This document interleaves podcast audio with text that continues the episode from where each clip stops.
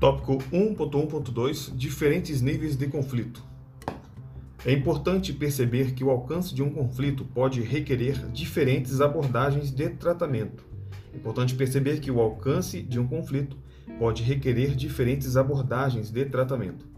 De acordo com a quantidade, de acordo com a quantidade de pessoas envolvidas em um cenário conflituoso, a estratégia precisará ser adequada para que os efeitos da solução encontrada sejam os mais representativos possíveis. Então, é, de acordo com a quantidade de pessoas envolvidas em um cenário conflituoso, a estratégia precisará ser adequada para que os efeitos da solução encontrada sejam os mais representativos possíveis. Os conflitos podem ocorrer nos seguintes níveis de abrangência.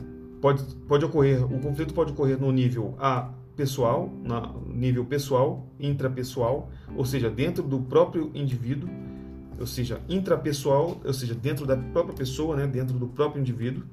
O conflito pode ocorrer interpessoal, ou seja, entre as pessoas, envolvendo mais de um indivíduo, interpessoal, envolvendo mais de um indivíduo. O conflito pode ser intragrupal, entre membros de um mesmo grupo, intragrupal, dentro de um mesmo grupo, entre membros de um mesmo grupo. Intergrupal, o conflito pode ser intergrupal entre membros de dois ou mais grupos, membros de grupos diferentes, né? ou seja, com pessoas defendendo interesses de seus grupos, diferentemente do que seria se tivéssemos pessoas defendendo interesses pessoais, caso em que ocorreria um conflito interpessoal entre pessoas.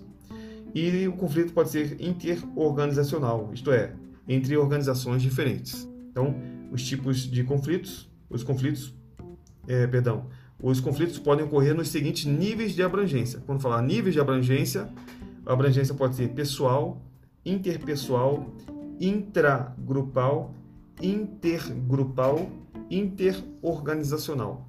Pessoal, interpessoal dentro da pessoa. É, um pessoal é dentro da própria pessoa, um conflito dentro dela mesma. Interpessoal entre pessoas, intragrupal entre membros de um, de, de um mesmo grupo, intragrupal, intergrupal, membros de, de grupos diferentes, e interorganizacional entre organizações diferentes.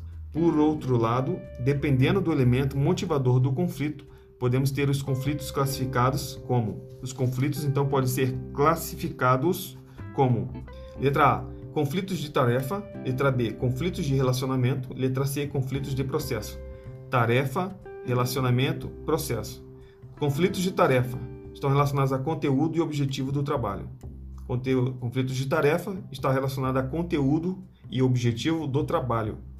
Conflitos de relacionamento estão, relacionados, estão relacionados entre é, relacionamentos interpessoais. Cuidado para não haver uma troca, uma possível pegadinha, caso coloquem uma questão. Então, o conflito de relacionamento é, está relacion, é, tem relação com relacionamentos interpessoal interpessoal envolvendo mais de um indivíduo.